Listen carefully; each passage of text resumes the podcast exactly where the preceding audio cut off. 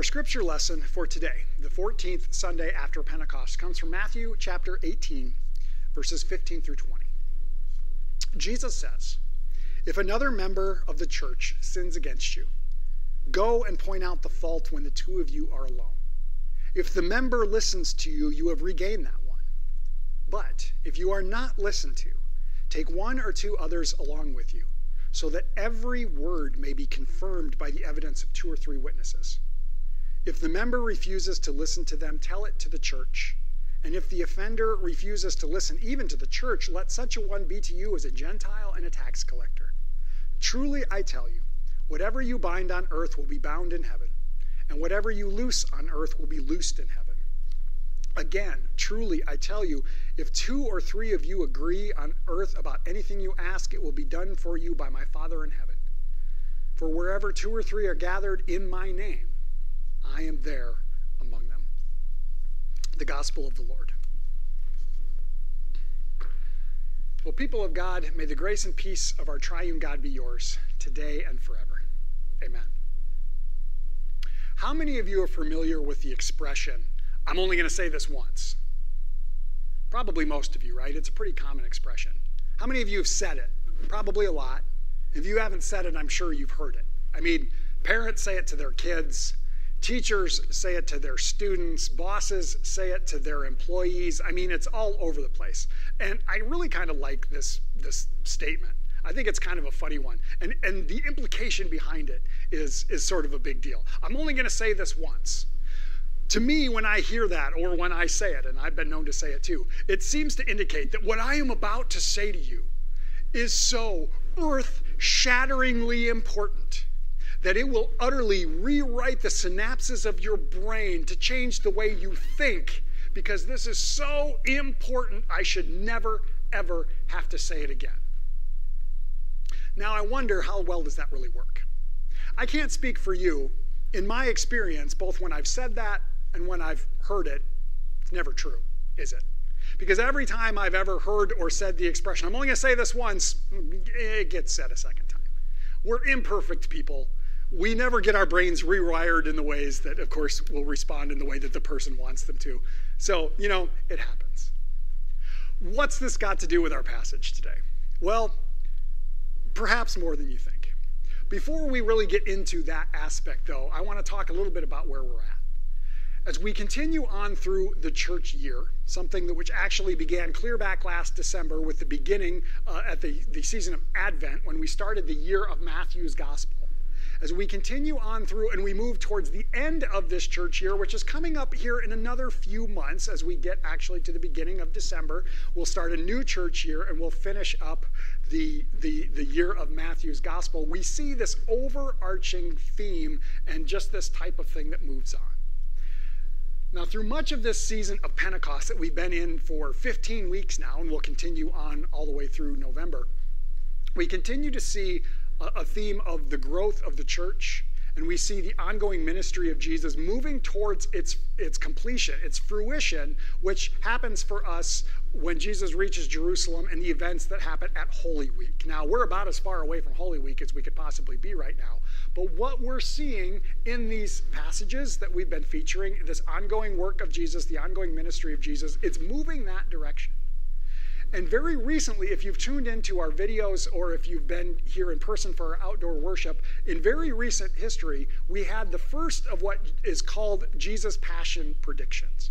This happened, I believe, just a week or two ago. My memory's a little fuzzy at the moment, but a time when Jesus says, I am the Messiah. Now, here's what that means we're going to go to Jerusalem. I'm going to be betrayed. I'm going to be arrested. I'm going to be tortured. I'm going to be killed, but on the third day I will rise again. That's what's known as the passion of Jesus, and that very thing is called the passion predictions. It happens in each of the gospel about three or four times. So it's not anything that's out of the ordinary. We've heard it for the first time from Jesus. It continues as this time because he is pointing out to his disciples, to this group of people who is following him, this group of people that he has gathered together about what is coming up. And we are moving ever closer to that. Now, as we think about that, this particular portion this particular passage is found in the midst of, of a time when Jesus is speaking about things that perhaps could have a couple of different interpretations. And most of what we have, most of this passage today, which I'm going to get into in just a second here, most of it is found within some of the other gospels. In the very least, this portion, or portions of this, is found in Matthew, it's found in Mark, it's found in Luke, and there's even some little aspects of it found in John. And most of it is what we hear today. As Jesus is talking about what happens when sin happens within the church. Now, I kind of really appreciate this, this passage. I appreciate this step by step instructions that Jesus gives. But it's important to note that there are kind of two different ways that we could interpret this. And it happens to be when we consider the audience who is hearing this. And I think that there's twofold. First off, we have the audience that would have heard Jesus say this in the first place. And that would have been his disciples, the immediate people that he gathered around him throughout the course of the ministry, those who followed him around. And I'm not just talking about the 12 disciples, though they are certainly applicable, but also the rest of this small group of people who ranged somewhere between about 70 to 120 people, depending on what part of the, of the scriptures we're reading. A small group of people. This uh, is the grouping. This is the assembly. This is what we could call the church. That's what this passage, how this particular translation calls it, what a member of the church. Now, what it actually is, is if a brother from the assembly, that's what the original language points to. And, and, and, keep in mind, assembly, that's a better way of saying it rather than church or congregation or, or community or whatever. But Jesus is talking about when there is brokenness within this gathered community, this, this grouping, this assembly. And I appreciate what he says. If there is brokenness, if someone sins against you, if a fellow member of this assembly sins against you, causes harm to you, seek them out I want you to go to them, point it out, seek reconciliation with them. If they repent, if they offer reconciliation, if they take the steps of reconciliation back, you have gained your brother. Things are good again. If that doesn't work, bring a couple of witnesses. Bring a couple of other people from within the assembly who have also witnessed to this. Bring them, have, and the three of you, the two or three of you, point it out to them. If they repent if they offer you reconciliation back, if they, if they make amends, you have gained them back again. If they don't, then bring the entire assembly. Bring them all and point it out. And if they offer reconciliation, if they repent, if they, they repair the damage caused, you have regained your brother. That's what Jesus is talking about. And as we consider his immediate audience, it would have been that small group of people. And it seems pretty pretty straightforward. These are the ones who have gathered. This is the gathered assembly. Not that they are gathered perfect people, but broken people who cause harm to one another. And if that happens, let reconciliation be sought after and hopefully achieved. That's one way of looking at this. Now, the other potential audience for this would be everyone who's ever read this, and that includes us now. Keep in mind, the Gospels were recorded round about the turn of the first century, so quite a few decades after Jesus was around. There are some scholars who think that this particular portion might be an, an added in portion, and maybe Jesus said this, maybe Jesus didn't say that, but this is aimed at the structure of the church as it was known or as it had become, as it had formed over the course of that first century. And if that's the case, then this is a little bit more of a detailed instructions of how to deal with issues when they arise within the church. Now, it's the same either way. The interpretation is the same. It's just a question of who exactly is the audience. But all of that, that is the immediate portion. And it seems to be centered around this idea of when brokenness rears its ugly head, and of course that happens because none of us are perfect people, seek reconciliation. Seek to be reconciled with the one who has harmed you. And if someone points out to you that they that they have been harmed by your actions or by your your deeds or by your words, be reconciled to them. Repent of it. Don't get all defensive, don't get all uppity, but offer repentance back. Try to make up for it. Be reconciled. And if they do, if they have harmed you and they seek reconciliation, then offer them forgiveness and offer them mercy. That is at the center of this assembly whatever that assembly looks like that Jesus is talking about, whether it was that roughly 120 people or whether it's us as followers of Christ who are in community with one another now. All of this is aimed at reconciliation within the community, within the gathered assembly of imperfect people. Now, as I said, that's the portion that's present in the other Gospels. But let's think about how we started this whole thing. I'm only going to tell you this once. Well, that's probably an indicator that there is a portion of this that only ever gets said one time. And that's the very tail end of this passage. Matthew's gospel is the only time in the gospels when we hear Jesus say this. If two of you agree on earth about anything you ask, it will be done for you by my Father in heaven. And here's the important part for wherever two or three are gathered in my name, I am there among them. Whenever something is unique within a specific gospel, it always grabs my attention, and I think it's so vitally important that we always pay attention to that. Now, it's possible you've heard me talk about this before. I tend to bring it up whenever something is unique, it always catches my attention, and it's always worth saying, hey, what's going on here? What I think is important about this particular aspect, th- these words that I've just shared, unique to, to Jesus, unique to Matthew's gospel, as opposed to the other parts which are present in the others is that as Jesus is talking about being reconciled within the assembly, we need to remember where that assembly comes from in the first place. That really seems to be the central point of this closing portion. And Jesus says, If two or three are gathered in my name, are gathered. Now, I really dove into this. I really paid attention to the original language because, as you may know, if you're not brand new, I'm kind of an original language nerd and I like to get into that. It's in the passive voice. Now, when something happens in the passive voice, it means that the subject is not the one actually doing the action. Someone is doing the action or something is doing the action to them. They are passive within it. And the action here is being gathered. If two or three, or however many, are gathered, well, think about who is gathered. Those who are gathered are the assembly, right? Whether it's two people, or whether it's three people, or whether it's 20 people, or whether it's 200 people, or 2,000, or 2 million, or however many, when they are gathered, we hear that's the important. And I have to make one more point too because I kind of glossed over. I meant to talk about this and I sort of blanked on it, but it's important. Who does the gathering? When they are gathered, in whose name? Jesus says, in my name. So who's doing the gathering here?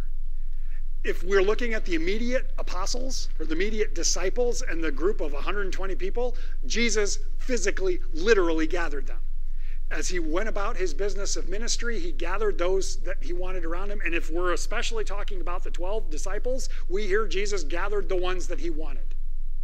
Jesus does the gathering. And if we look at the larger audience of everyone who's ever read this gospel, including us, we are gathered through the power of the Holy Spirit. I've said this many, many, many times, and it's worth coming back to over and over and over again. The act of faith, the very thing that brings us together as a united unified community, a community of faith, is something that is not self generated. Faith is a gift of the Holy Spirit, is a gift of the divine. We saw that a couple of weeks ago when Peter made his, his divinely inspired proclamation You are the Messiah, the Son of the living God. And Jesus says, Yeah, and you know who revealed that to you? That came from God. That's not of you. Jesus gathered the immediate disciples, the Holy Spirit gathers us. We come together because we have been called. And called by who? Well, the one who's among us, the one who promises to be among us. If you gather in my name, I am there too. The one who promises to be with us is the one who gathered us in the first place. Now, all of that being said, it's worth coming around and reminding us of what Jesus is talking about. In this whole overarching thing, he's talking about giving reconciliation, about offering forgiveness, about offering to make up for the harm that has been caused, and then giving mercy within that. A community, a gathered community that's not centered around my way or the highway. A community that's not gathered around the idea that look out for number one, but one that is brought into relationship with one another, with imperfect one another, because God calls imperfect people together. And when we do cause harm, because of course we do, we follow the example of the one who came into this world, who lived, died, and rose again to make reconciliation possible. Now, what Jesus was accomplishing made reconciliation between God and humanity possible, but I think it also made reconciliation between humanity possible. We are imperfect people, and yes, we cause harm. If it's never happened to you, well, guess what? It has happened to you. I just don't believe you. We harm one another. Even those of us in the church, folks, we're not perfect people, and we know that. And for us to act in a way that we act like we are is a lie. But God gave us this example, this instruction of Jesus to give reconciliation, to offer reconciliation, to seek reconciliation and forgiveness and mercy. But if we look at what Jesus says, apparently there are times when it is not always going to work. He tells us if the individual will not listen to the gathered assembly, treat them as you would a Gentile or a tax collector. Now, if we consider the way that his audience would have heard that, first century Jewish people, they did not associate with Gentiles and they weren't big fans of tax collectors because tax collectors had betrayed their nation, their culture to the Romans. So he's saying, treat them like you would treat those. There are going to be times when reconciliation is just not going to happen. The person's going to refuse for whatever reason. They're not going to see the harm that they caused. They're not going to offer to make up for it. It's just not going to be possible. And so the best thing to do is to not be with them. He actually says that the assembly should basically kick him out and not associate with him anymore. But if that person is not seeking to be reconciled when they realize they've done harm, they've probably never really got the gospel in the first place. The other thing I want to say about that, what I think is important, I think it's important for us to realize that yes, there are going to be times when reconciliation is just not going to happen. And rather than leaving ourselves in a place where we can continue to be harmed, it's better to remove ourselves from that situation. Or it's better to keep yourself away from the person who will continue to do harm to you. That is an absolute truth. I think that there are times when it's just not going to work, and that's the expression of the brokenness of this world and the brokenness of individuals. That, that reconciliation will just not be possible. But as I say that, I want to make one more point. Jesus says, treat them like you would the Gentiles or the tax collectors. But if we follow the example of the one who called us in the first place, we also have to pay attention to how he treats the Gentiles and the tax collectors. And as we see multiple times throughout the Gospels, he ministers to them as well. What we take from that is not that we should continue to place ourselves in a position of being harmed by someone who will not repent, but we simply remember that they too are a member of the human race who has been called and claimed by God. Regardless of the response, they are still a child of God. That's an important thing for us to remember because we are united by our common humanity. Yes, we are called together through the power of the Holy Spirit into relationship, relationship that we model after the perfect relationship that Jesus embodied and modeled in the need for reconciliation because we don't embody it perfectly. But we are all still human, whether we are in relationship with one another or not. And as such, we are all susceptible both to the brokenness of the human race, but also, more importantly, to the love of the one who made us in the first place, the delight of the one who made us in the first place, that delight which is where our existence starts from. People of God, I hope that you take that to heart. As we are in relationship with one another, may it be one where we seek mercy and forgiveness and to repair the harm that is caused. And may we model that for the world.